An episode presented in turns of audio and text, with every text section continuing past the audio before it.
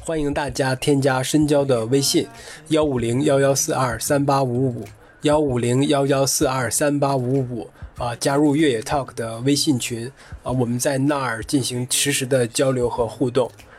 哎，我们这档播客节目跟香港一百达成了一个合作，成为这场比赛在大陆地区的这么一个独家播客合作伙伴。所以我们的职责其实是更好的跟大家介绍一下港百这场比赛啊，同时在赛前呢，可以跟大家传递一些赛事相关的这么一些信息。而且在此基础之上，我们还是想跟大家提供一些关于训练呐、关于补给啊、还有装备以及心理调试这些方面的一些小建议吧，以供大家更好的去应对这场百公里的比赛。Hello，大家好，欢迎收听本期越 Talk 越野的越 Talk，啊，我是原子。然后我们今天呢还会继续呃香港马拉松的一个赛事通讯。那这一集呃，在我自己看来是一个对于所有的跑者而言，呃，不论你是不是精英选手，都是一个非常非常要知道或者是建议大家一定要去收听的一集，因为。啊，今年的港百其实是等了三年之后，所以其实很多选手，我们知道大家应该开玩笑说，其实都已经阳过了，或者已经阳康了。所以我们其实想是在赛事开始之前，然后请也是非常好的一个朋友，也是非常非常专业的一个国际医疗中心的 clinic，然后他们在上海，所以呢，我们也非常荣幸请到了 Eric 来解答一些就是我们代替跑友问的一些问题吧。我觉得这也是每一个人对自己。啊，身体状况的一个了解。那我们先请 Eric 自己介绍一下吧，包括也给大家介绍一下 The Clinic。So, well, my name is uh, Eric. Uh, I'm from Spain. I've been a physical therapist for already over 20 years, and I'm specialized in sports medicine, trauma, and orthopedics rehabilitation. So, uh, I'm the founder and the chief physical therapist at the clinic, and the clinic is actually a medical wellness and sports performance center based in Shanghai. 那么我的名字叫 Eric，我来自西班牙。 呃，我已经有二十多年的物理治疗的一个从业经验了。那么我的专业是在于运动医学、呃创伤还有骨科医学的治疗。那么我也是 The Clinic 的创始人和首席治疗师。我们是上海的一家首席的呃顶尖的新生健康运动表现还有呃运动损伤康复中心。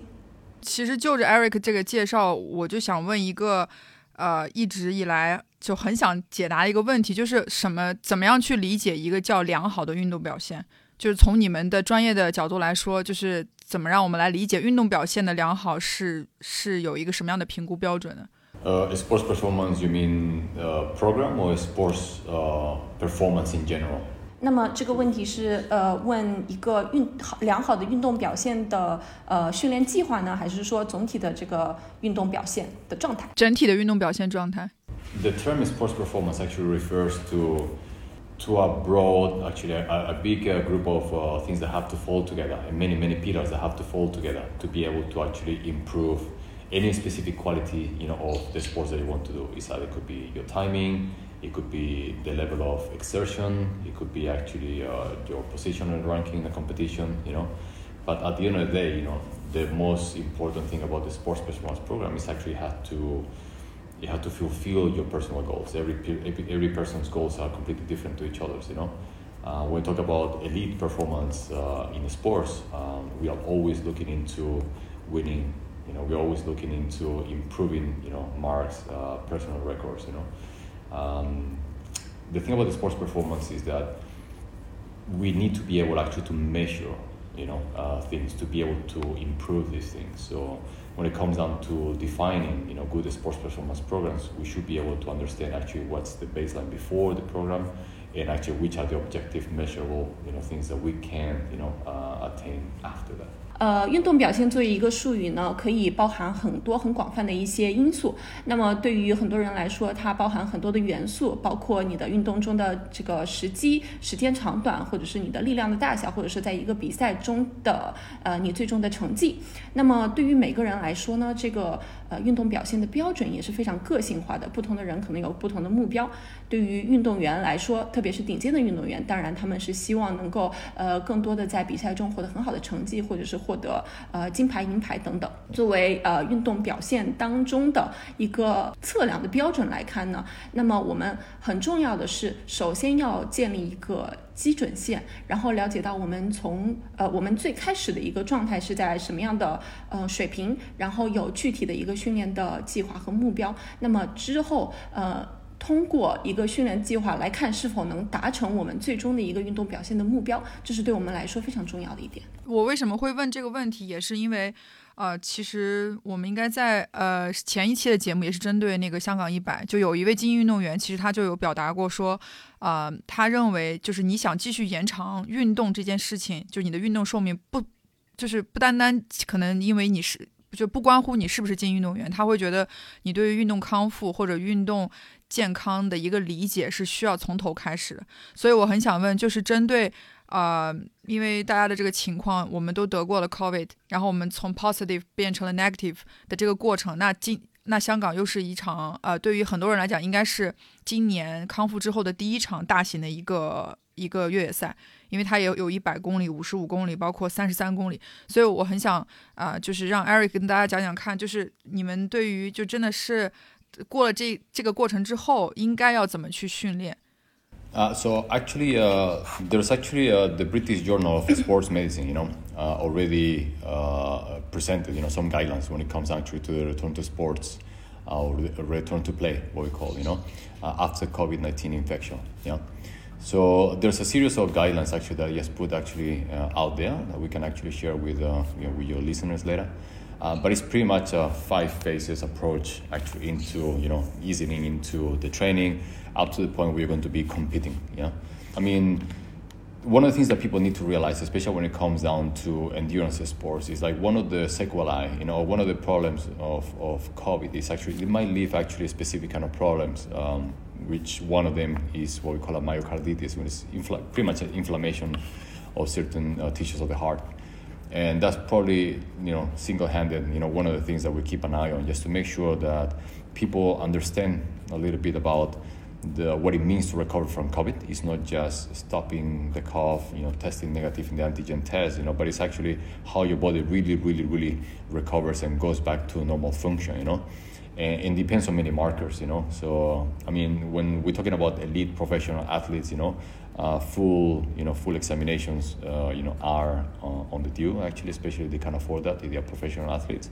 that can go from electrocardiograms it could be you know from uh, from heart rate variability you know uh, checks and many other tests that the doctors or the physical therapists will do you know um, for most of us actually for most of us we'll probably actually be better off actually following specific general uh, guidelines you know but everything has to be based on the fact that we are asymptomatic, you know. So training, real training, really starts actually when we have zero symptoms and we test negative, you know. But we say actually that usually seven to 10, 10 days after, that's what we get into what we call phase one, you know. And phase one is actually a phase on which we are going to be easing into the training by focusing on breathing, mobility that probably we have lost due to the immobilization, you know, of, of the long period of, of, of suffering from COVID, you know. Um, but also easing mentally, you know. Uh, usually, what we do is use a, a, rate scale, what we call a rate of uh, perceived exertion, that goes from, from, from 1 to 20 points, on which 20 is exerting at your maximum, actually, on which you cannot even talk, you know? So, usually, when we talk about phase one, we're talking about a level of which we are going to get into a 6 to 8 rate of perceived exertion. And in, in that phase, the, the main, main, main, you know, approach actually is to really, really rest well and focusing a lot of breathing and mobility exercises. As you get into phase two, for example, uh, which can last as little as two days or as maximum of seven days, you know, we are getting a little bit more into increasing that rate of perceived exertion. That could be increasing maybe the volume of the training, the intensity of the training. In case of uh, you know like uh, endurance uh, running, you know endeavors could be actually the speed or the pace at which you're actually going to be training. But usually we stay within six to eleven, you know, uh, points of rate of perceived exertion, you know. We still focus on mobility, we still focus on breathing exercises and recovery, and at the same time, we need to actually, you know, listen to our heart in a way. You know, we need to be able to listen to how our bodies are recovering. You know, are we fatigued after that? You know, do you feel actually low on energy? You know, uh, do you feel that you are having troubles breathing, for example? You know, uh, these are going to be very very important signs. You know, especially if you don't have professionals guiding you uh, to be able to follow certain kind of like you know generalized guidelines. Uh, up to the point where you get into, let's say, phase three, and which you're going to start really, you know, getting into moderate, you know, uh, uh, aerobic uh, activities, even some, you know, like weightlifting activities, but you're not going to be going, you know, over 70% of your of your max, you know, that's the idea. Uh, I mean, there's a certain graded, you know, uh, progression. Um, that's the word progression that you have to get used to and comfortable with. You know, so getting used to the to the rate of perceived exertion scales is important actually to understand really if you're pushing it too hard, you know, or you are actually going a little too slow that will actually prolong too much the return to play, which will affect you know a sports performance at the end of the day. Uh, up to the point where you're going into phase four, which you're going to be training with your coach, you know, uh, probably getting into a maximum of 70%, you know, and then understanding a little bit about, you know, like the skill sets and the tactics of your sport, you know. And then finally, probably phase five, which is fully returned to, you know, to competitions, you know. So there is there are a certain you know set of guidelines you know that uh, that we will share with you guys, and I think it's important for people to spend some time you know 10 to 15 minutes reading through that, understanding time wise and timeline. You know, uh, where are you you know in that uh, in in that specific uh, time frame, and trying to actually choose the appropriate exercises. You know, and the and the perceived exertion. That's that'll be the most important thing. Um, again, uh, it's always very important to actually consult with your doctor, you know, uh, just in case you have some symptoms or signs, you know, like shortness of breath, dizziness, nausea, stomach upset, and these kind of things, you know, because this could be a sign actually that your body is still not fully recovered from from COVID. 那么，呃，英国的这个运动医学，呃。 期刊上面有一个很明晰的关于，呃，当你从新冠疫情，呃，新冠阳性康复之后，嗯，恢复运动的一个指示。那么我们也可以在就是我们的播客当中，呃，下面的这个注释中和大家分享这样的一个资源。那么其中其实是有呃一系列的指导，让你逐步逐步的从新冠刚刚康复，呃，恢复到正常的比赛竞技状态。那么总的来说，这是由五个阶段呃组成的。关关于这个呃耐力型的运动啊，对我们来说很重要的是要了解到呃疫情新，特别是呃养呃新冠，嗯会对我们的这个心肌的功能呃产生一定的影响。呃，基本上你在养呃新冠呃。刚得到新冠的时候呢，可能会出现一些就是心脏的软组织的一些炎症的状况。那么这个是我们需要去进行关注的，而且我们一定要理解，呃，你新冠愈合呃痊愈了，呃，不只是指的是你的这个呃。自我检测变成了阴性，或者说你没有什么症状了，而是让你的身体的各项机能逐步的恢复到一个正常的状态之中。那么在这一方面是有很多的呃这个指标是可以去检查的。那如果你是一个呃顶尖的运动员，你其实是很有有很多的资源可以去呃咨询你的医生去检查，比如说你的心电图，呃或者是你的心脏变异率的这个数据，或者是其他的一些运动表现的一个状态，来看看你的身体状况。恢复到了呃什么样的一个阶段？那么对于我们的普通人或者是我们一般的这个运动爱好者来说，也的确是有一些普遍性的一个呃指示标志呃标准呃可以让我们来遵循的。那么基本上来说，呃，当我们最初得到新冠了以后，呃，至少是需要在休息转阴之后七到十天，啊，才能开始进行这个第一阶段最轻缓的一个恢复训练的，呃，这样的一个。呃，尝试的。那么主要的关注重点是在于我们的活动度，还有一些呼吸的练习。那么在这样的一个方面啊，对于我们心理来说，呃，也是非常重要的。因为在这样的一个恢复的状况中，我们要了解我们身体的自我感知的一个发力或者是训训练强度的一个状态。那么，呃，它是以从一到二十分这样的一个指标来进行界定的。那么在第一个阶段呢，我们可能呃主观的这样的一个呃疲劳状态是应该在六到八分这样的一个嗯状态的。那么我们需要去主动，还是要去关注在呼吸的训练和一些活动度的训练上。那么进入了第二阶段呢，就是呃在历时一般是在两到七天。呃，那么在这个过程中，我们的主观的身体感受的运动强度可能会在六到十一这个阶段。那这个时候可以轻缓的增加一些训练的总量，或者是呃增加一些训练的强度，比如说你的速度啊，或者是你的力量训练，可以稍微加一些进来。在这个阶段，还是要很重要的是去聆听你自己的心，或者是你的整个身体给你的一个反馈。呃，你现在的一个呃疲劳的状态，或者是你的能量的水平，如果整体很低的话，那可能你就是需要稍微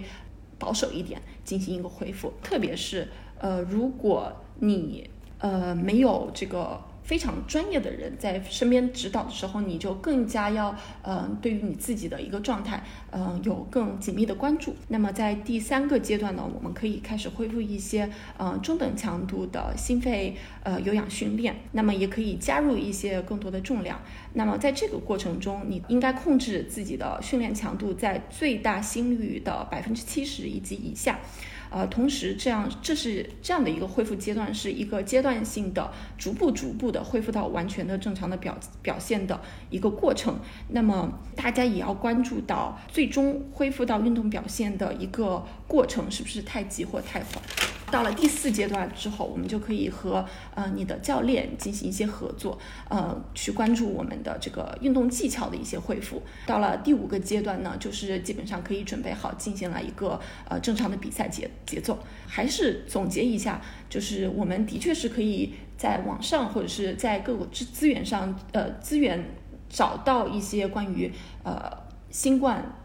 康复了以后恢复运动的一些指导的，那么大家需要理解，就是我们现在的身体状况是恢复到哪一个阶阶段了，那么整体的恢复的时间线大概是怎么样子的？同时要了解自己的主观的一个呃运动表现的一个强度，我究竟。累不累，而不是说别人告诉我累不累。那么这样呢，我们最后嗯才能够很好的去恢复。那么在这个过程中，有很多要要关注的几个重点，也就是嗯，比如说你还是有恶心呕吐的现象，或者是你肠胃不舒服，这一些可能你就是更加要关注一些，因为它可能是一个警示信号，告诉你说你可能有一些更严重的东西需要去筛查。Also, I mean, one of the things that I recommend actually, not just actually from you know uh, from the perspective of recovering from COVID, you know, or from an injury in general, is actually um, using strategies where we can measure, you know, our our readiness, you know, for activities or competition. You know, and one of the most uh, most interesting, you know, values, you know, to determine is actually the heart rate variability. You know, so the heart rate, uh, heart rate variability or HRV is usually the the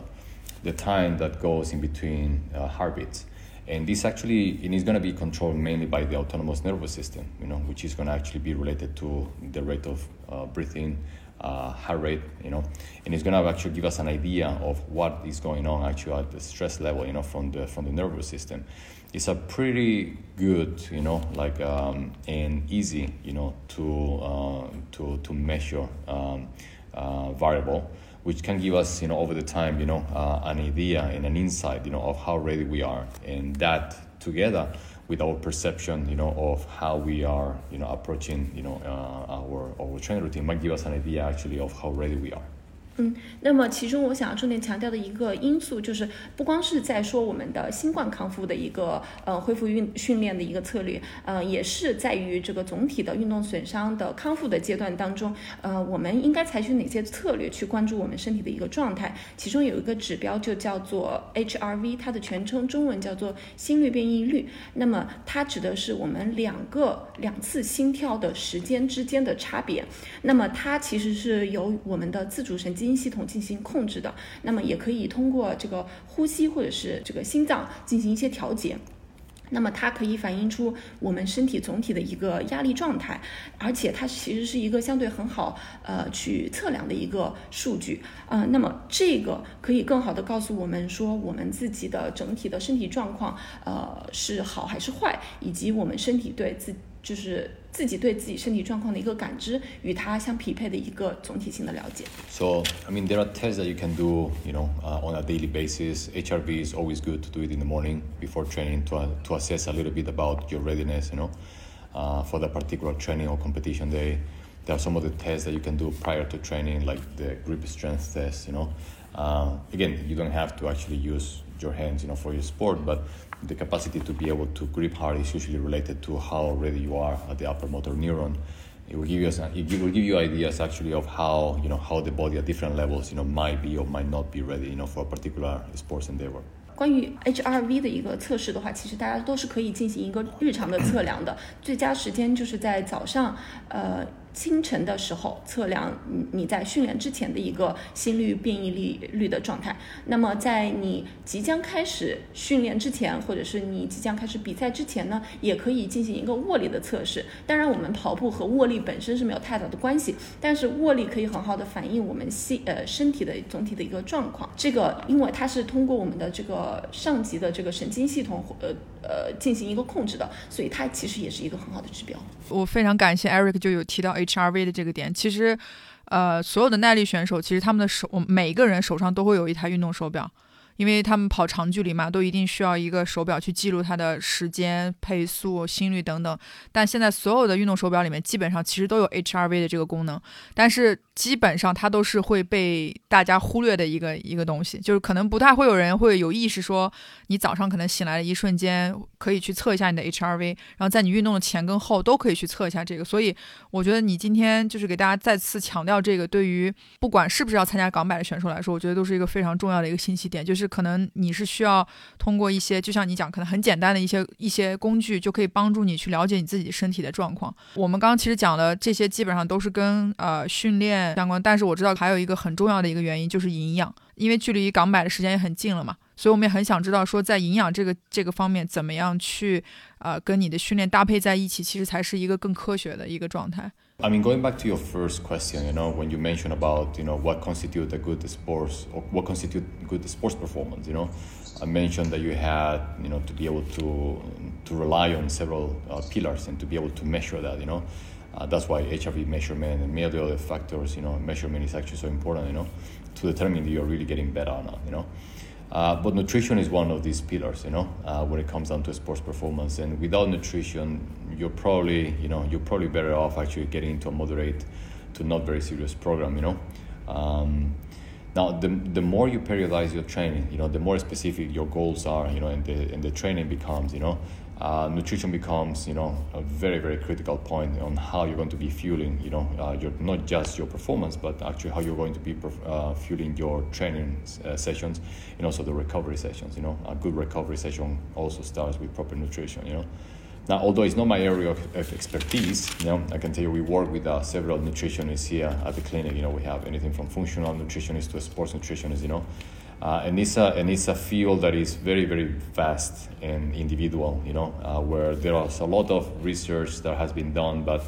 there are a lot of things actually that we have been determined that works but many of the things actually that are either fats or they are still not proven to be able to be you know uh, considered serious you know to implement in a program. Um, as a general rule as a general rule you know when it comes down to pairing up nutrition and training, you know, you should always be, you know, talking to professionals, professional nutritionists that are specialized in sports nutrition, uh, especially when it comes down to endurance sports. You know, when we talk about endurance sports or sports uh, or endurance endeavors like uh, ultra trail running, we are talking about potentially burn of anything from 2,500 kilocalories to 8,000 kilocalories per day, you know, and that's not just a small number, you know. So to be able to fuel it, you know, accordingly before, you know, the before the race uh, and during the race, you know, is going to determine actually if you still have fuel in the tank actually to be able to bring all the gains that you had, you know, from your strength and conditioning training into the fuel, you know. And again, I'm not an expert on that, but when it comes down to actually going international, and we work with a lot of international athletes that travel all the time, uh, rule number one is actually to be able to have some fun, you know, as well. Having and following a very strict program, you know, of sports performance uh, is important to a certain extent, but it's also important to be able to be flexible in the mind uh, and to be able to allow yourself actually to have some fun, you know, and to trying to really, really develop that pillar of performance, which we call mindset, you know the stress of not being able to do what you want, the stress of not being able to actually do a small little things that might not have a big impact in your ultimate performance, you know, it will add into the anxiety and the stress. And we know actually that these are the, the, the biggest deterrents, you know, for sports performance, you know. So my general rule, especially when we talk about you know amateur you know uh, um, athletes, is that everything in moderation, including moderation. So if everything becomes too serious that it causes you stress and anxiety, you probably have to look into being more flexible with your you know with your with your training routine, communicate with your coach as well to see what is actually important. You know. Um, it's not ideal. It's not ideal for endurance sports actually to have diets that are too rich, you know, in fiber, for example, you know, or, or, or fats, you know, before the race, for example, you know, as it can actually make your stomach upset, you know, it will not contribute really a lot, you know, when it comes down to fueling your body in that critical moment. But we're talking about, you know, having a strategy or having anything from gels or snacks that are high in, in, in sugar or carbohydrates, you know, and trying to fuel your body every, let's say, either half an hour or one hour, or depending on, on your level, you know, even longer, yeah. Uh, but when it comes down to actually going to a new city, and that's actually the beauty of competing at the international level, is like unless you're doing that mainly for sponsorships or ego, for example, there's a beauty actually in just establishing relationships with the community, with the culture, the places where you go. You know, letting yourself go a little bit. You know, and don't feel too bad about it. Actually, you know, um, not. I mean, the thing about sports performance is that it starts anything from you know six to eight weeks to up to a year. You know, before the competition. You know not because you're going to have that extra dessert, you know, or whatever is going to actually put all your gains down, you know. So, and it's important to actually make sure that people don't get too stressed about that, you know, about thinking that everything has to be perfect actually to get actually the best, the best timing, you know, the best records, you know, because it's sports performance is more complex than that, and mindset actually is usually one of the most important things as well, you know. And if you are not there, you know, uh, um, psychologically then most likely will have a bigger impact than actually, you know, having that extra dim sum dish or whatever. 呃，回到你最初呃问到的这样一个问题啊，就是呃怎么样呃才算是一个好的运动表现？呃，其实呃其中的一个。我们我们一直在强调的一个重点就是，呃，去有一有依可循啊，有一系列的这个支柱来让我们进行一个评估。那么，呃，心率、变异率呢，就是一个很重要的一个评估标准。呃，那么当然了，另外一方面，营养学也是一个非常非常重要的呃这个支柱。如果你的营养学或者是你的营养补给不够科学，或者是没有跟上的话，那你最好是不要进行一个非常非常严苛或者是。非常高强度的一个训练计划，因为可能最后来说，嗯，会呃有一些就是产生一些副作用。那么，呃，在当你的训练计划变得更加严谨或者是更加科学、强度更加大的时候呢，那么营养的重要性就越发凸显了。我们只进行训练而不进行营养学的这个科学的架构的话，那么我们的效率可能会呃受到了一些影响。呃，那么我们在的 clinic，虽然我本人不是在营养学领域的专家，但是我们也和呃很多非常。专业的这个营营营养呃师呃，特别是在运动表现方面的，或者是功能性营养学方面的呃这样的一个专家来合作。那么营养学是一个呃发展非常快速的一个专业，那么有很多的呃理念或者是很多的一些实践，我们越来越多的被证明它是有效的，但同时也会看到有很多的只是一些这个新潮的一些概念，或者是它不一定有非常坚实的基础的。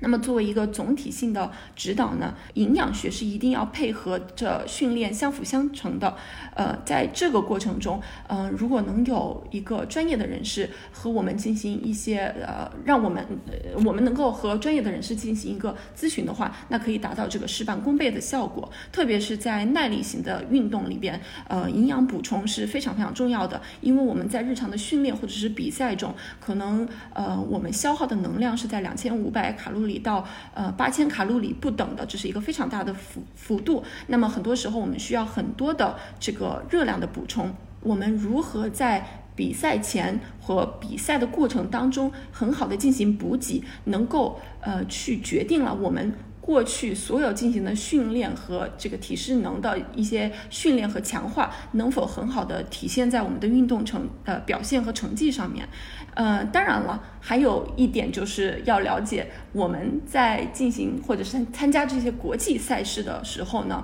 也要去尽可能的去享受赛事本身，那么也不要过于的严格的要求自己，呃，特别是因为我们的身体素质是一个重要的方面，当然心理素质也是一个很很重。要的方面。如果是被一些很多的条条框框限制了我们的心理去享受比赛本身的这样的一个能力的话，那可能也会有一些得不偿失的情况。呃，特别是如果是心理方面没有办法很好的放松，那么它可能给我们更多的压力，让我们的运动表现有一些影响。总体来说，对于特别是我们的这个运动爱好者啊，或者是半专业的人来说，一切东西。呃，都不要做的太过度，所有的东西都是要有一个很好的平衡，这样是呃我们最希望看到的。如果一个方面走到的走到了太极端的状况呢，可能呃给我们带来的会是一些负面的效果。希望大家也能够有机会去呃很好的去探索这个城市，呃与当地的社群进行一些连接。大家应该放轻松，因为我们过去一年的训练不会因为。这一点点的呃港式点心啊，或者是小甜点，而嗯变得完全没有效果。那么，如果我们太担心运动表现或者我们的成绩的话，说说不定到呃到时候呃也不一定是最有效的。呃，运动表现是一个非常复杂的一个呃概念，不光是包括我们身体的素质，也包括我们心理的状态。And that being said, actually, on the note of you know managing anxiety, you know, and relaxing and having a good time before you know before the competition. Uh, I'm a, I'm a big advocate on non-alcohol, like zero alcohol. You know, uh, if you really want to take actually, you know, nutrition or hydration seriously, I mean, alcohol has no space in any performance program or what we consider, you know, um, uh, a balance and a good, you know, sustainable lifestyle. Again, there are absolutely no benefits of alcohol, uh, especially before competitions, you know, and before training alcohol, alcohol, alcohol, alcohol consumption, you know, would be one of these big things, uh, big no's, you know, that we actually need to make people more conscious about, you know, educate people about, you know, all the dangers of it. It, it doesn't only decrease your performance, but it can actually increase the risk of getting injured, dehydration, uh, and just actually really, really not getting your autonomous nervous system to be able to recover properly.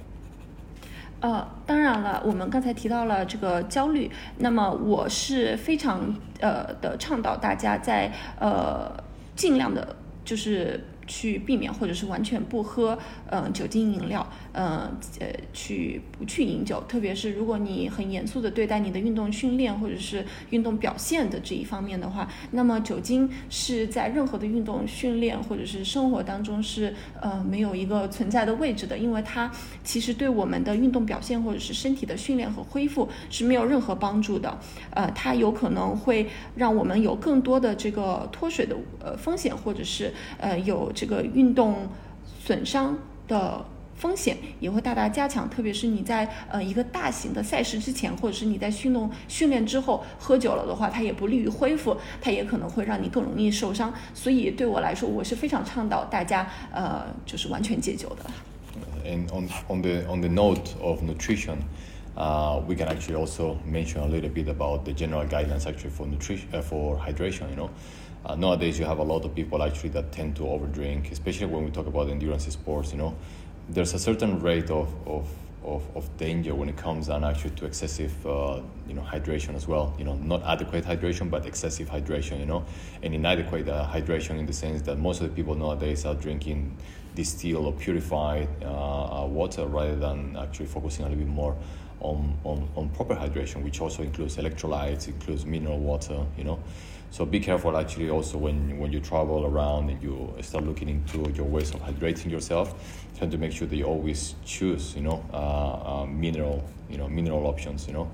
and um, trying to recover not just the water itself but the electrolytes. That's super important. 那么在营养学的营养的这一部分的话，呃呃，合理的水分补充也是非常重要的一个方面，特别是在耐力型的运动中，我们需要警惕的就是呃过度补充水分。意思就是说，呃，我们可能喝的纯净水过多了，但是没有很好的补充足够的电解质或者是矿物质。呃，特别是我们现在可以接触到的大部分都是纯净水。如果你没有这个意识的话，你可能补充的水分就是并不是最科学的、最有效的。那么，呃，我。我们在补水的过程中，应该去呃意识到这个矿物质和电解质的一个合理的补充。其实我们刚刚聊的这些，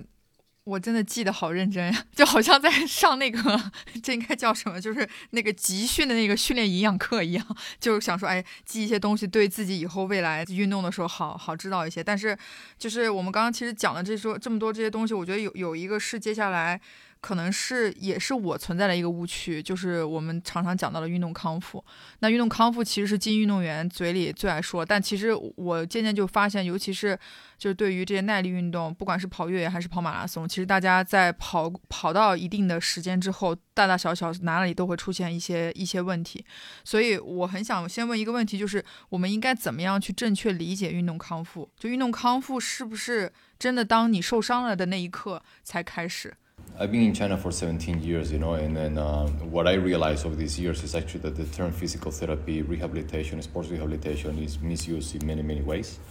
Uh, and the people that, you know, practice uh, those fields, you know, are not the adequate professionals in a way, you know. So,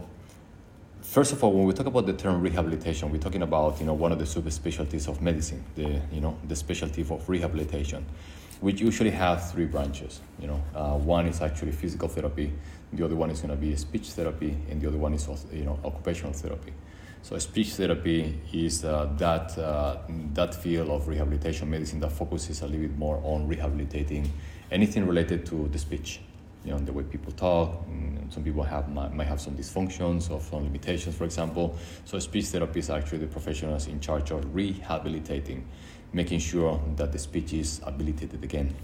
You know, uh, the other field of rehabilitation is occupational therapy, which is usually the part of in the field of rehabilitation that focuses on getting people uh, back into their lives, doing their jobs that they are used to do, for example, you know, um, and be able to, you know, to, to perform their their uh, their jobs, you know, in an adequate and, and safe manner, you know, in functional manner uh, while physical therapy is focusing a little bit more on of improving the function, you know, and the functional capacity that someone has, you know. So when we talk about uh, sports rehabilitation, we are usually referring to the rehabilitation from the physical therapy point of view of sports injuries. 那么我在中国已经待了十呃工作了十七年了，我发现其实呃在这里很多的这个嗯很多的人对 运动康复，呃，是有一些错误的使用的，呃，特别是在这个行业中的从业者，可能并没有很呃，这个完善的获得关于这个行呃这个领域的一些呃专业的或者是国际化的知识。那么，呃，康复这个概念作为一个职业来说，它是有三个分支的，一个就是物理治疗，一个叫做呃语言治疗。另外一个就叫做职业的这个呃职业性的这个康复治疗，嗯，语言治疗师呢要讲的就是呃恢复你的语言功能，主要是这个方面。那么职业的。呃，康复治疗师指的就是帮助你恢复到正常的生活，或者是工作中，或者是恢复恢复到可以正常完成某一项职能的这样一个康复过程。那么运动康复，呃，指的是在物理治疗这个语境下的，呃，因为运动受伤而进行的一个物理治疗的康复过程。Now, uh, thing about physical therapy is that physical therapy or any branch of rehabilitation medicine should be performed by qualified, you know, like professionals. like the same way that you would not actually you know leave your taxes to you know someone in the street you know or or again uh, take your kids actually to see a vet you know when you talk when we talk about physical therapy we talk about you know university graduates that specialize you know in the branch of physical therapy not sports science not uh, athletic trainers but physical therapy which is actually you know uh, university studies actually that can last anything from five years to six years you know, and up to eight years if you decide to actually go through a whole uh, PhD or doctor in physical therapy, you know.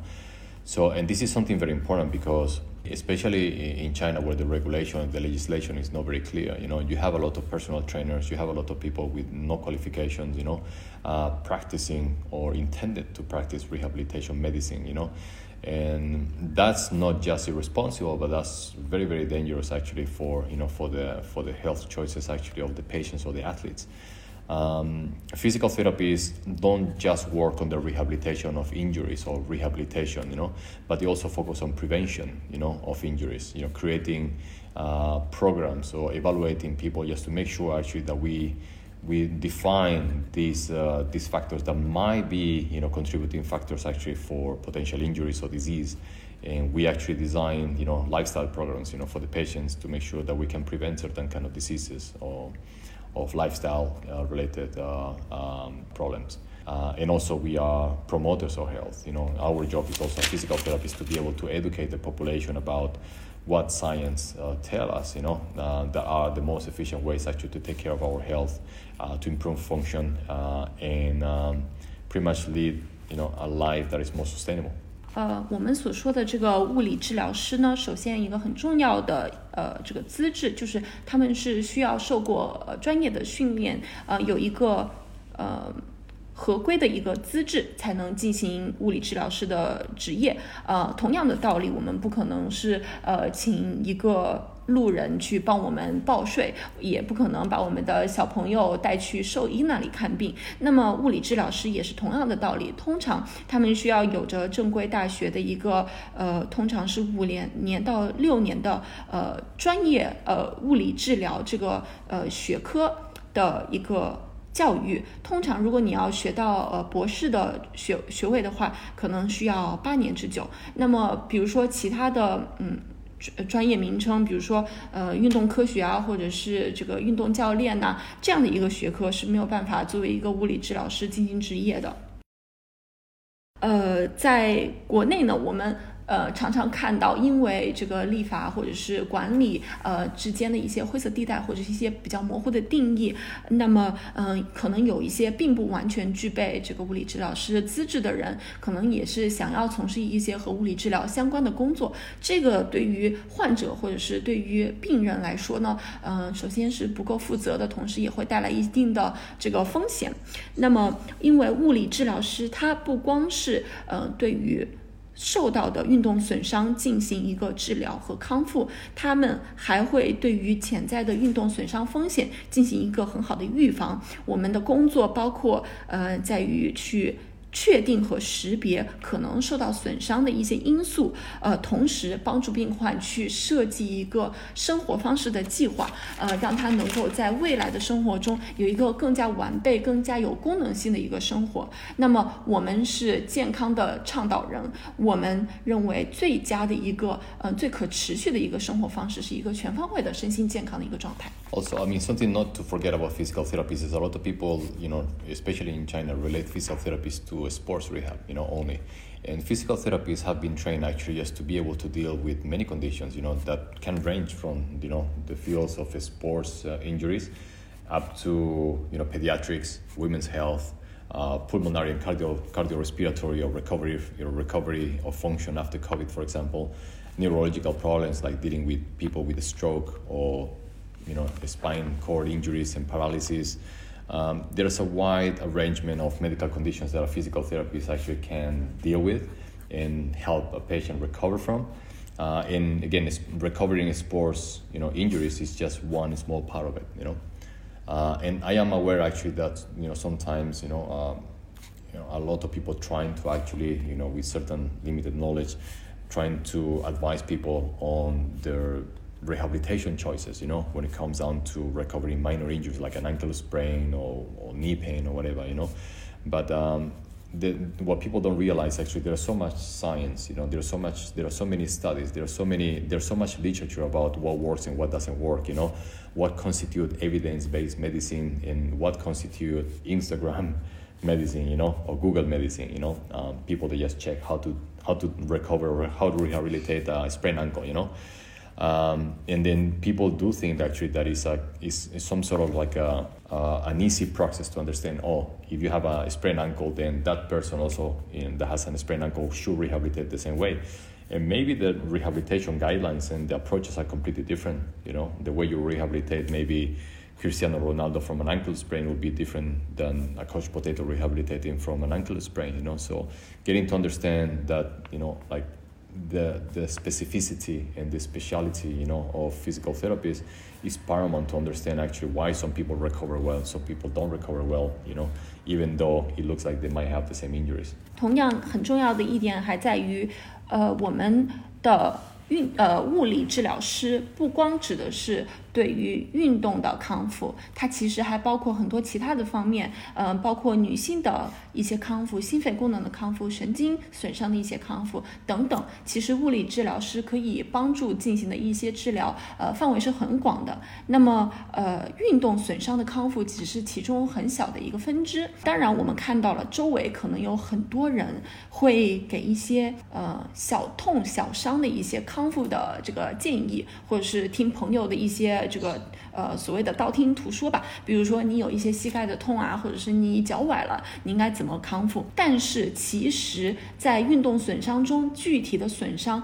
有着非常具体，呃，非常有科学依据、循证医学的一个康复指导，这个是完全不同于我们可能在骨科医生那里找到的一些答案的，而且可能很多人会觉得一个误区在于哦。你也是脚踝扭了，他也是脚踝扭了，那么你们的运动损伤的计划可能就应该差不多，那么你们恢复的状态可能也就能够差不多。但其实实际上不是这个样子的，每个人的这个损伤的程度、损伤的状态，还有他本身的一个身体素质是不一样的。你的脚踝损伤或者是脚扭了的，呃，这个康复项目和比如说呃 C 罗的一个脚踝扭了的。呃，康复计划是完全长得不一样的，那么也取决于我们个人的一个目标，还有一个我们的生活状态和运动的一个目标和要求。所以，我可以理解成为，其实运动康复，因为本身也是一个，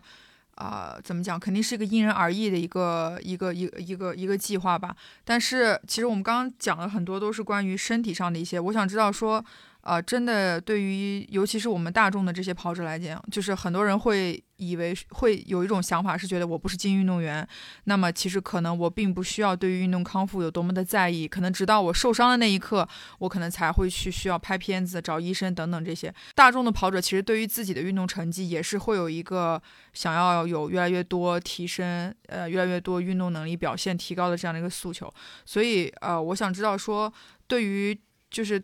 这方面的这这种就运动康复的这个理解，就对于大家来讲，我们是应该怎么样去啊？从一开始就把它像对于成绩提升一样，放在一个同样重视的一个程度。The term rehabilitation actually relates actually to injuries or medical conditions. So as long as you don't have any injury, there's no rehabilitation to do because the word rehabilitation is to be able to habilitate something that has lost its function. You know.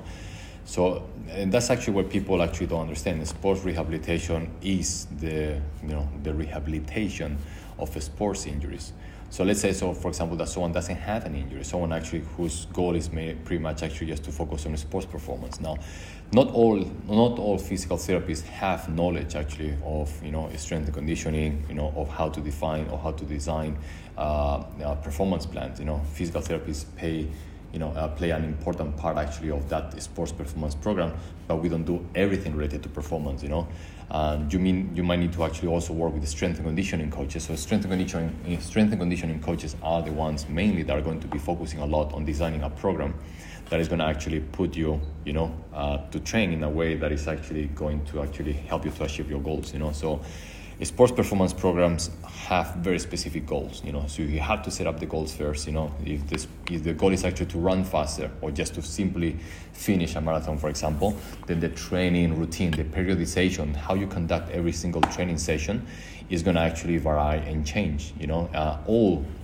to have the ultimate goal of achieving those you know those personal those personal interests you know now, when it comes down to a sports rehab, remember, if you are already in a training program, you know, or you want to start a training program and you have a pain, you have an injury, you know, or you have a past medical history of some specific kind of condition, you always have to consult with a physical therapist because some of the things that a strength and conditioning coach might request you to do, you know, or some of the, the exercise that you might actually request you to do at the intensity that you're going to be requested to do might be incompatible with your injury. So the idea is actually to always deal with the with the injury first, you know. And at the same time, there will be a time of overlapping where you will be working with a physical therapist and at the same time working on a strength and conditioning coach to be able to achieve those, those performance goals, you know, when it comes down to improving speed, the strength, or different kind of strength qualities. Professionals are more, uh, you know, uh, well versed or they are, are, a little more acquainted, you know, to the figure of a physical therapist. You know, you go to Europe, you go to the US, you have a headache, you have a toothache, uh, you have a neck pain, you have a knee pain, you directly go to the physical therapist. No question, no questions asked. You know, this is actually where people go. Like if you, if you, if your, if your cat is sick, you know ex- exactly that you have to go to a veterinary. You know, so the same thing for uh, for physical therapists. is like whenever you have pain, whenever you have some discomfort, whenever you have uh, sometimes you know some some pain when while training. You know. When the coach uh, asks you to perform a certain kind of exercise, you know, exercise routine, you have pain or discomfort, physical therapists are there to work together with the coaches as well uh, to understand, you know, where the limitations might be coming from, to be able to free yourself from those limitations so you can carry on, you know, with a proper strength and conditioning program. When it comes down, for example, to um, to amateurs, you know, uh, where maybe having a full team of nutritionists, psychologists, physical therapy, and strength and conditioning coaches, you know, behind might not be an option, you know. Uh, having either a physical therapist that has good knowledge of strength and conditioning uh, could be more valuable actually than just getting a strength and conditioning coach that has very very limited to not ability actually to be able to evaluate injuries or deal with injuries you know? Um, again it's a matter of understanding that it's a multifactorial um, it's a multifactorial um, uh, situation you know? In order to increase sports performance in order to prevent injuries you have to work with different kind of people and that's the way it is you know it doesn't matter how much experience your physio has, it doesn't matter how much experience your strength and conditioning uh, coach has, you will not be able to actually take fully care of all the aspects of all the pillars of a sports performance program. Yeah, so we're talking about recovery, we're talking about nutrition, we're talking about mindset, you know, or uh, we're talking about like uh, strength and conditioning, for example. Again, you know, uh, it has many variables there that you need to actually unlock with different kind of professionals. Like the technical aspect, you know, should be trained with someone that is more, you know, uh, let's say, marathons or ultra trail running, you know, to be able to periodize that training, you know. Um, but again, it's like every person has to come at a specific timing, you know. Uh, in uh, sports rehab by itself, you know, as you mentioned, should be limited, you know, to when you have pain, you know, when you have uh, physical limitations, you know, uh, when you're trying to recover from an injury that's this the place for a sports performance professional, a sports rehab professional. 那么呃，运动康复哦，呃，以它的定义或者是以它的名称来看，就是呃，运动的康复就指的是你在运动受了损伤的时候，或者是你有受伤的情况下才进行的康复。当然了，如果你没有受伤的话，那是不需要康复的。那么这个时候呢，这个你是不需要进行这个具体的康复的。那么作为这个。嗯，一个训练运动表现的训练计划来说，呃，一个物理治疗师他是不可能知道运动。表现计划的方方面面的，那么在一个运动表现计划当中呢，当然主要是靠着你的体适能教练帮你呃设计一个计划，然后逐步逐步的达成一个你的自己的一个针对性的目标。不管你这个目标是跑得更快，或者是这个完成你的第一次马拉松比赛，也是非常个性化的，由你的呃体适能教练或者是你的这个运动教练和你共同的进行一个制定。当然了，呃，在一个训练的计划的进行当中，你可能会有一些损伤。那么，当你出现了损伤的时候，这个时候你的第一反应一定要是去寻找一个物理治疗师，去给你一个专业的意见，因为呃。你的运动教练，就算他的经验再丰富，他并不是去治疗你的损伤这方面的专专家。如果你是从这个错误的人那里寻求这个呃意见的话，那可能会呃这个得不偿失。我们如果碰到了有一个运动损伤或者是受伤的呃出现的时候，那么受伤是我们首先去去需要去解决的一个重中之重，其次才是继续你的训练计划。当然了，在运动康复的过程中，它可能。会有一部分的阶段是和我们的体适能教练和逐步的恢复到正常的训练是有一个重叠，时间上的重叠的。嗯，对于职业性的运动员来说，他们是非常习惯当自己的身体有一些什么小问题的时候，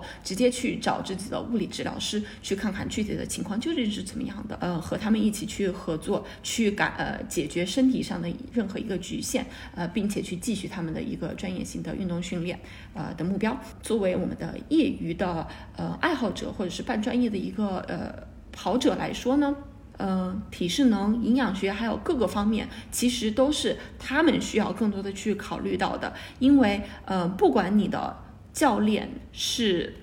呃多么的经验是多么的丰富。其实，如果你能够首先找到一个呃有着体适能训练呃方面背景的一个非常专业的一个物理治疗师，可能给他们带来的益处就会更加大于一个呃体适能或者是跑步的教练，但是他的这个物理治疗或者是运动损伤的方面非常有局限。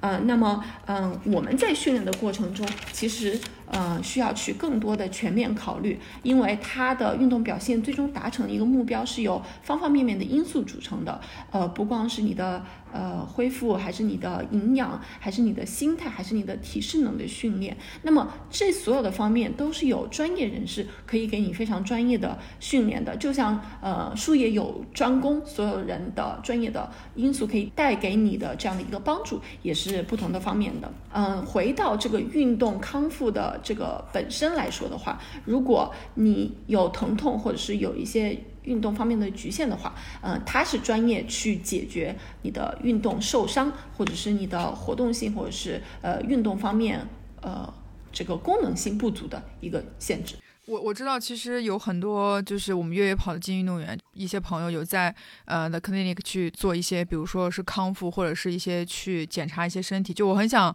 我也不知道这算不算隐私，就想知道说，就是这些越野跑精英运动员有没有一些。呃，出共同出现的问题，而这些问题可能是可以给我们一些，就是大众跑者有一些提前的预防。So I mean, when it comes down to injuries, you know, um, it doesn't matter what sport are you going to be practicing. You know, if you practice that sport, you know, long enough, you're going to get injured sooner or later, and that's the nature of sports. One of the reasons why is because even though we are going to be able to measure a lot of the parameters that go and are involved in the sport, you know, there are so many other things that we cannot control. We cannot control the environment. We cannot control, you know, the the the context. We cannot control many many things actually that go around that sport. You know, so we can only, re- I mean, reduce the risk of getting injured, you know, by improving certain kind of like uh, pillars. Let's put it that way. You know, what we realize most of the times is like most of the injuries coming mainly, mainly, mainly actually from unspecific, you know, or uh, incorrect, you know, uh, training programs, and that's I would say number one. It's not even traumatic injuries, you know, that can happen, let's say, in extreme sports, you know, like a crash or a contact, something like that. But it's mainly, mainly the inadequate dosage of training. You know, people doing sometimes too much too soon, too fast. Maybe after doing too little for too long. Uh, maybe you know getting into getting to marathon training and, and, and trying to actually run a marathon and, and going to failure every single training session you know uh, what people don't realize actually is that in order to achieve a specific goal you know you don't need to train at that level to be able to adapt your body to that you know so to give you an example you know if you want to run a marathon if it's the first time that you want to run a marathon everybody can run a marathon you know uh, a program might take around like 16 weeks, which is four months, you know? And to run a marathon, you don't even have to run a marathon doing your training routine, you know? So you, what you do is actually trying to dosify the intensity, the stress that you apply to your body um, by changing the intensity, training heart rate zones, for example, to make sure that you create what we call super adaptations, to create the stress enough that the body can recover from, so then the body later is going to be ready actually for extra push. So the day of the competition, you're going to be able to, you know, to hit those 42 point something kilometers, you know, without having ever run a marathon. That's the idea of training, you know. So what most of the people think is that in order to achieve a specific kind of pace, in order to achieve a specific kind of like timing, for example, they need to train all the time at high intensity, you know, and they actually train to the point that they are exhausted and they are fatigued after every single training session. Now, what people need to realize is that after every training session, you will always end up weaker than you came in, you know, and to be able to recover you know, uh, from that weakness is where the key, you know, of good sports performance uh, programs, you know. So it's, it's always a constant fight of creating damage into the body, which we call training, uh, to creating certain kind of oxidative stress into the body, and then, you know, through nutrition, through mindset techniques, you know, through um, rest and recovery techniques, you know, your body is going to be able to overcome that and adapt into that. So that's going to be the key, you know. And again, sometimes the problem is when people design training programs, let's say for ultra trail running or for, for marathons, for example, the technical coaches that are in charge of creating that program, that periodization, they are not very experienced, you know. and that's actually where an important, you know, and that's actually where uh, one of the most important uh, parts of the training plan should go to into to, to find someone that is able to design a training program that is adequate to your needs to your limitations to your body and to your goals you know that would be number one you know um, but again that again when, it, when we're talking about overtraining we are talking about the, the incapacity to recover you know from training sessions you know and when we talk about recovery you know people confuse sometimes uh, recovery with uh, rest in a way. You know, it's like hey, you can sleep, you get good, you know, good relative good rest in a way. You know, um, but recovery means a lot more. You know, so that's why nowadays you see a lot of people focusing on things that don't have a big impact when it comes down to recovery, uh, and they put 90% you know of their time and their money into that while the things that will help us actually to recover better from you know, training sessions are usually free, which is actually to be able to be involved in good sleeping routines. That will be number one. To be able to have a good nutritionist that you might only you might only need to see maybe twice or three times, you know, to be able to understand, you know, what is actually that your body needs or what your body actually, uh, you know, like doesn't need, you know, when it comes down to uh, tweaking, you know, uh, and pairing up uh, uh, optimal nutrition to your training routine. But we are talking about things like also uh, people overusing devices like massage guns and compression stockings and and, and, and, and and cold baths and things like that, you know. And there's also there's a certain industry related to that, you know, and the people need to call it off, you know. The same way that pharmaceutical companies have a big influence in, in how doctors make decisions and prescribe and over prescribe medication, you know there's a certain kind of industry that is focusing mostly on selling devices, you know, that have questionable questionable research behind, or might not have, you know, the the recovery ability that something like sleeping or nutrition might have into your body, you know. So when we talk about these kind of things like massage guns or foam rollers and these kind of things,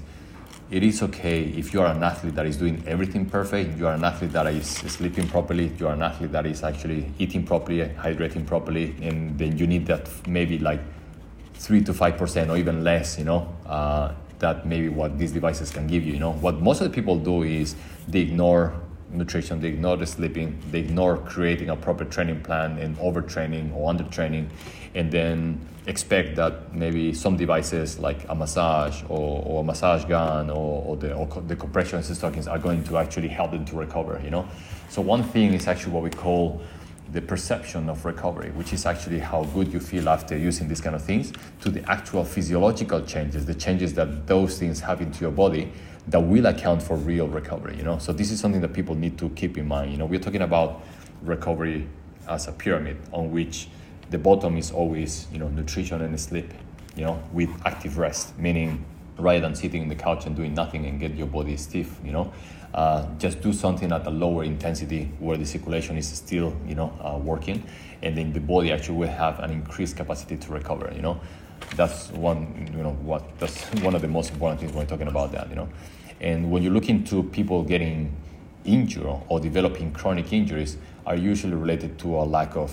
proper recovery. They are training on a body that has not fully recovered, you carry on with that, you know, with that uh, tiredness, you know, and that fatigue, and that, that actually leads eventually to injuries, you know, uh, to programs that are makes no sense. Like people doing the wrong number of sets, the wrong number of the wrong number of repetitions, the inadequate percentage of, of one RM, for example, or inadequate mileage, you know, on any given day, for example. Um, so this is actually when we talk about sports performance, we're talking about something very, very scientific. You know, we have enough evidence. You know, we have enough data to be able to create programs that are very sustainable for everybody. But what there's there's always this kind of like cultural biases of things like oh you know uh, no pain no gain you know it's like you have to really suffer a lot to be able to gain. These are the stupid things that we, they are in our heads you know that are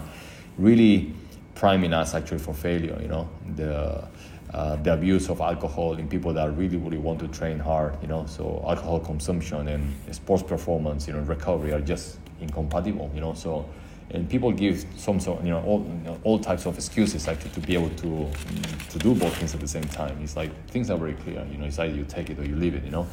um, but most of the things are usually related to that you know and be able to spot that on time being able to be serious about you know what important what important things are uh, will play an important part of actually, you know, how your injuries might develop, how your mindset is going to be in the day of the competition, you know. Uh, and again, all these things are free.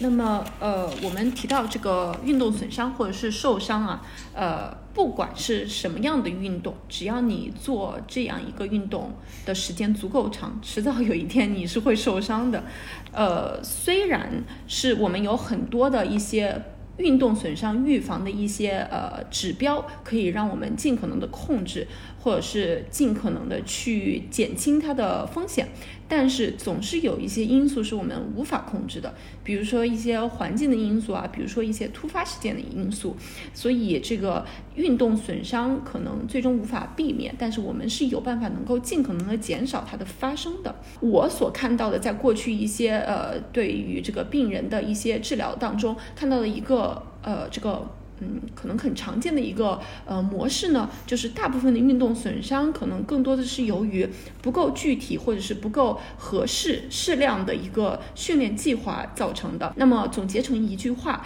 就是说，嗯，在你休息了太长时间、训练的太少了之后，突然做的过多、过猛或者过快，这就是非常容易让大家受伤的一个组合。嗯，举举一个例子，比如说我们想要训练一个马拉松的比赛，呃，我们是不应该在每一次的训练过程中都到达精疲力竭的一个状况的。我们是需要进行一个呃有节奏性的，可以让我们身体能够恢复过来的一个训练计划，才能让我们最终能够跑完一个马拉松。呃，通常来说，我们的马拉松是十六周的一个训练计划的话，那么我们可能每一次训练的强度不一定都是最大的。那么，只有让我们的身体能够合理的去呃恢复的话，最终它才能达到一个超量恢复的一个效果，才能让我们下一次的身体能力更强。所以在训练马拉松呃这个比赛的过程中，你甚至没有一天是真的要跑完这个马拉松全程的四十二。呃，点多公里的，大部分的训练的呃天数当中，都是训练的过猛，或者是训练完了以后，感觉人的身体呃疲惫到不行，呃，那么他们长时间的做非常高强度的训练呢，可能你的身体没有办法很好的恢复。那么训练之后，我们的身体呃变得更弱了，却没有办法恢复的话，那下一次身体就会变得越来越弱，呃，最终呃你迟早就会受伤。呃，我们的训练计划，呃的科学架构呢，离不开找到一个非常有经验的这个体适能和训练的跑步的训练教练，呃，给我们制定这样的一个计划。那么一定要重中之重是要去呃预防这个过度训练，因为我们如果没有办法很好的恢复的话，是没有办法变得更强的。那么恢复包括很多的因素，呃，不光是说你睡好了一觉，身体就可以恢复了，还有很多，比如说营养啊，比如说你的一些这个生活习惯方面的，呃，你的焦虑的程度等等等等因素。那么可能我们现在看常常看到大部分的人把时间和精力，可能百分之九十的精力都。呃，关注到一些带给我们的效果不是那么好，可是让我们花掉很多钱的一些嗯恢复方式上，比如说一些呃设备啊，比如说一些这个这个恢复性的这个服务啊，按摩啊等等这些东西上。但是呢，呃，可能最能够最大的帮助我们去很好的恢复的一些因素，它往往是免费的。比如说合理的睡眠，比如说这个非常呃适合的科学性的一个饮食计划。嗯，大部分人我们看到是过多的把时间花在一些，比如说筋膜枪啊，比如说呃冷水浴啊，或者是这些很很 fancy、很花里胡哨的一些呃东西上，而忽略了这些最基础的东西。呃，那么当然我们不是说这些东西不重要。呃，如果你把所有的这个金字塔最底部分的基础做的呃百分之百的完美，那么你可能花时间和和精力在这些呃可能给你更多百分之五的提升的呃因素上面是有用的，但是呢，我们还是回到呃金字塔的最底层，还是呃让你最快最好的恢复的是在于你是不是睡眠良好，你的这个焦虑的控制是不是呃很好，以及你的这个营养是不是补充的充分，以及你的恢复过程中，不是说让你躺躺平什么都不干，而是要做一些轻缓的一些呃恢复性的一一些活动。呃，当我们我们很多人在碰到这个损伤或者是产生这个运动损伤的情况，都是因为他们没有让自己的身体很好的恢复，又继续强行训练，呃，或者是呃遵循一些就是不太合理，就是没有意义的一些训练计划，或是。不适合他们的训练计划，最终导致受伤。那我们所说到的运动表现的一个训练计划，其实现在可以做的非常科学，有很多的这个。呃，科学研究投入进去，让我们能够去有一个可可持续的计划去做出来。但是很可能我们在呃社会中接触到的一些信息不一定是最准确的，反而是大家觉得嗯就是相信的一些道理啊，比如说没有呃流汗就没有进步之类的。而且还有一些嗯朋友会说啊，我我我喜欢喝酒，我也不要因为我的训练计划呃去戒酒。呃，对于其实对于这个运动。表现的这个训练项项目的这项学科来说，呃，酒精对我们运动表现是毫无帮助的。其实总体来说都是这样的一些因素。那么你的训练计划，嗯，其实它的究竟是不是合适，它是不是适量，嗯，是是否可能会最终导致损伤的一个非常重要的一个关键因素。I mean, training itself, you know, it might actually have an undulatory nature, you know. So when, when people think about performance, people think that it's about this rectangular increase, you know, of, of, of, of, abilities, you know, but it actually couldn't be as far from reality as it is, you know. The idea is actually that the body needs to actually go to periods of deloading, you know, uh, you will actually get to a point actually where the body is going to be able to super adapt after the deloading process or resting or recovery session, for example. Uh, but if you only push more and more and more and more and more week after week without taking deloading weeks or be able without tweaking the, the training,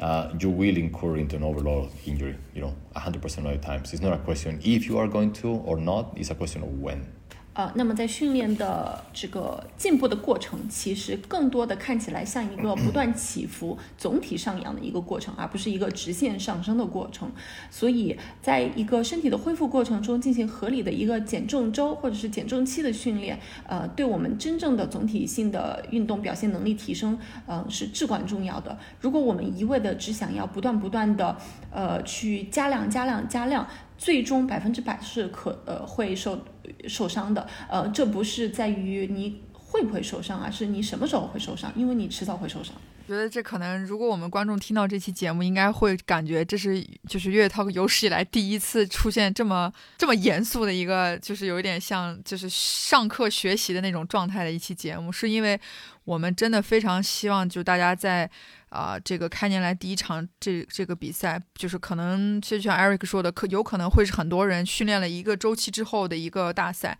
也有可能是有些人第一次尝试这种长距离的跑步。我觉得不管怎么样，就我们希望是说通过这期节目能让大家认识到说，啊，运动这件事情其实你有一个呃正确的认知、合理的方法，可以让这件事情持续的更长。那最后我也想问问你有没有一些什么话想跟我们？马上要参加比赛的这些跑者想要说的。I think that one of the most important things, you know, not just talking to amateur, you know, like uh, athletes here, you know, but you know, even even professional athletes, is that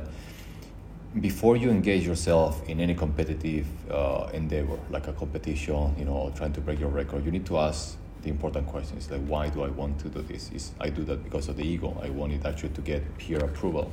uh, do it actually because it's gonna look good in, in, in Instagram, for example, you know, or do I do it actually for myself? I want to become a healthier, you know, uh, person. I want to actually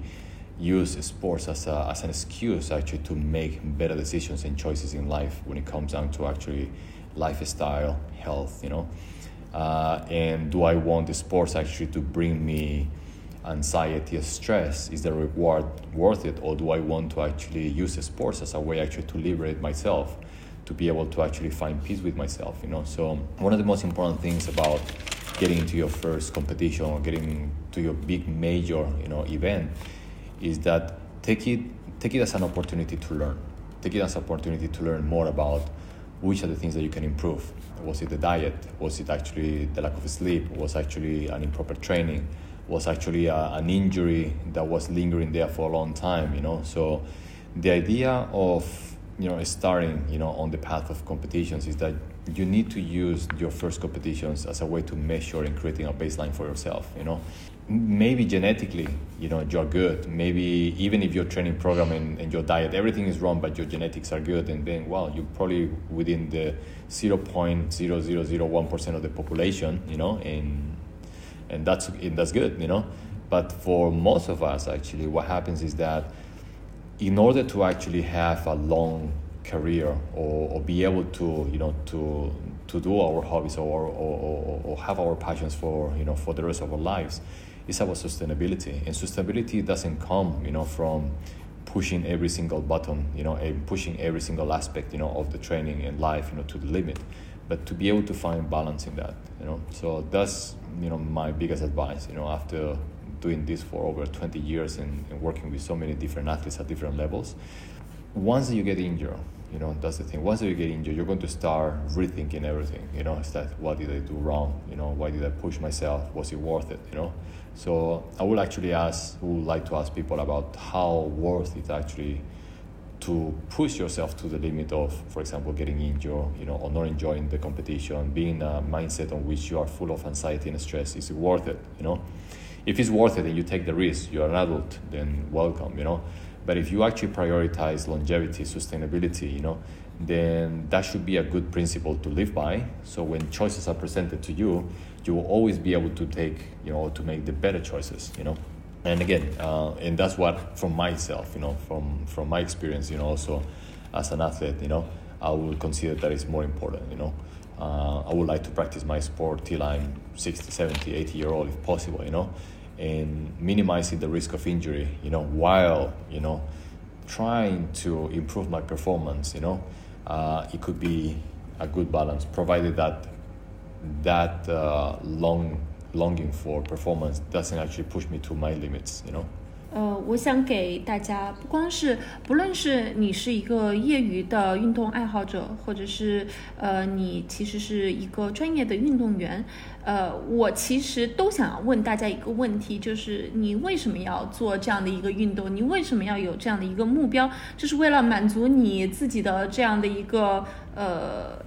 可能说自大的一个心心理嘛，还是你为了在朋友圈或者是 Instagram 上面发一个状态，呃，让别人羡慕，嗯，还是你真正的是为了做这项运动，是为了你自己，是去你提升你自己的呃身体健康，呃，去找到更好的一个自己，或者是呃为你他他这个运动或者是你所做的这件事情，它究竟是会给你增加无限的压力呢，还是给让你能够呃更多的去与自己和解，给你找到自己。内心的平平静，所以对很多人来说，可能这是你们的第一个大型的赛事，或者是甚至是人生中第一场比赛。那么，呃，希望大家能够以这场比赛作为一个学习的机会，呃，去识别到我还有哪些地方做的不足，呃，不论是我的饮食方面可以提升，还是我的这个呃休息和恢复方面可以提升，还是说我在这个运动表现的方面的这些计划有所欠欠欠缺，都可以通过这样的一个比。比赛能够反映出来，给自己创造一个呃属于自己的运动表现基准线。当然了，有可能你就是一个天赋异禀的人，你可能其他的东西你的训练都呃随便搞搞，但是实际上你也可以在比赛里边取得还不错的成绩。那么，当然大部分人可能是没有这样的一个天赋或者是这样一个基因优势的。那么对你们来说，可能更多的呃是需要需要去考虑如何才能够有着一个更长的一个运动生命。相信大家也是每个人都是希望能够更长久的去呃进行这样一个运动，让它变得可持续性。呃，想要让自己的运动生涯变得更可持续性更长久，嗯，我希望大家不要呃永远去找到身体的所有的能力的极限，或者是每个方面都把自己推到极限，而是要寻找呃在呃各个方面的一个平衡。这样一来，才能够更好的去有一个可持续的性的一个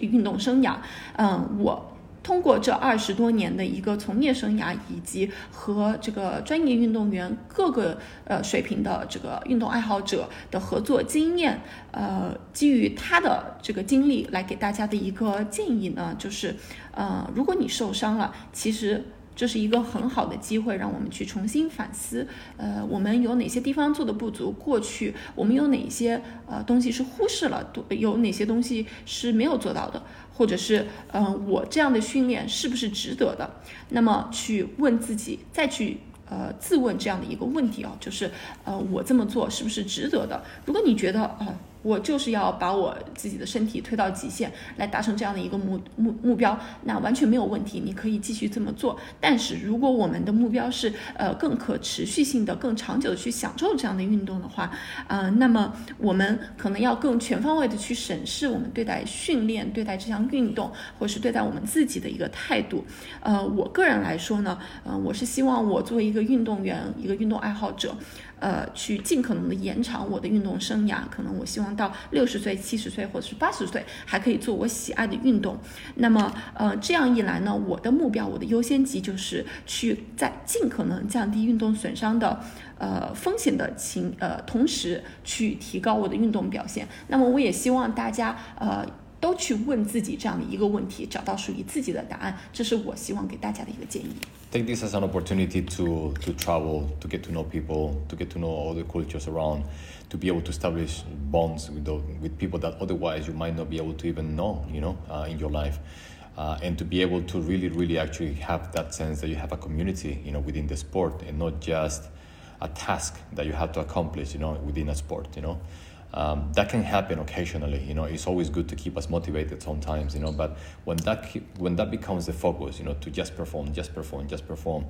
um, you're going to in, you're going to get into a mindset actually that is very uh, uh, toxic in a way. You know, uh, you take away all the fun, you take away all the happiness, you take away all the good things that sports are supposed to give us. Actually, you know, uh, and we exchange it actually for pure ego and um, and solitude. You know. Uh, the path of a professional athlete is arduous, it's hard, and it's not fun most of the times, you know, and it's a very lonely path most of the times, you know, and that has proven to not bring a lot of happiness to a lot of people, you know. You should be able to actually find peace within yourself, you know, uh, by doing things that you love uh, without feeling that you are excessively stressed about the outcome. 呃，希望大家真的是能够通过这样的一场赛事，去更多的体验，可能你以前没有来到过这个地方，更多的体验当地的文化，呃，当地的特色，以及这个地方独特的风景、独特的人文，去寻找到你自己的这样的一个运动社群，呃，和和你有共同爱好的人产生一个更深刻的连接。那么，呃，当然了，运动表现可能偶尔你会有一些运动的目标，呃，这个是完全没有问题的。但是如果这是你呃。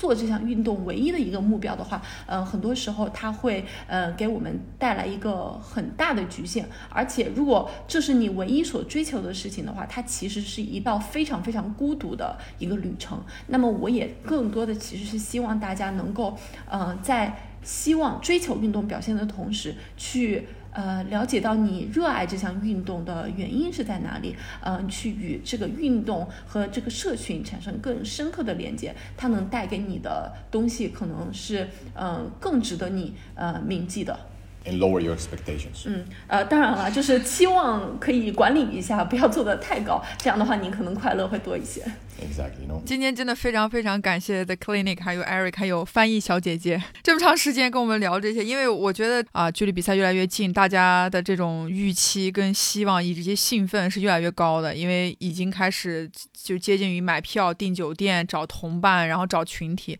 所以我们也希望是说啊，能在比赛开始前让大家听到这样一期节目，让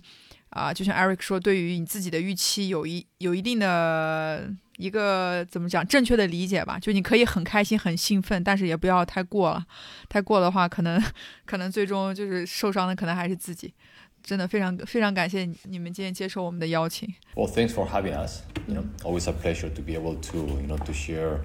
our experience. You know, with uh, amateurs and and professionals. You know. Uh, but at the end of the day, that's that's the thing. The goal is actually to make sure that we don't just create athletes that perform, but you know, athletes are happy at the end of the day. You know, and that's much harder than what people think. You know, performing is not as hard as what people think. Uh, being able to be happy, you know, with your life choices, your lifestyle is probably harder than what people think. You know, so that probably should be actually the main focus.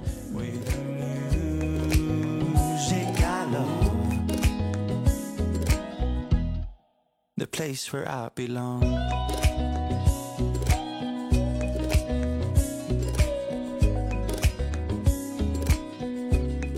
The place where I belong.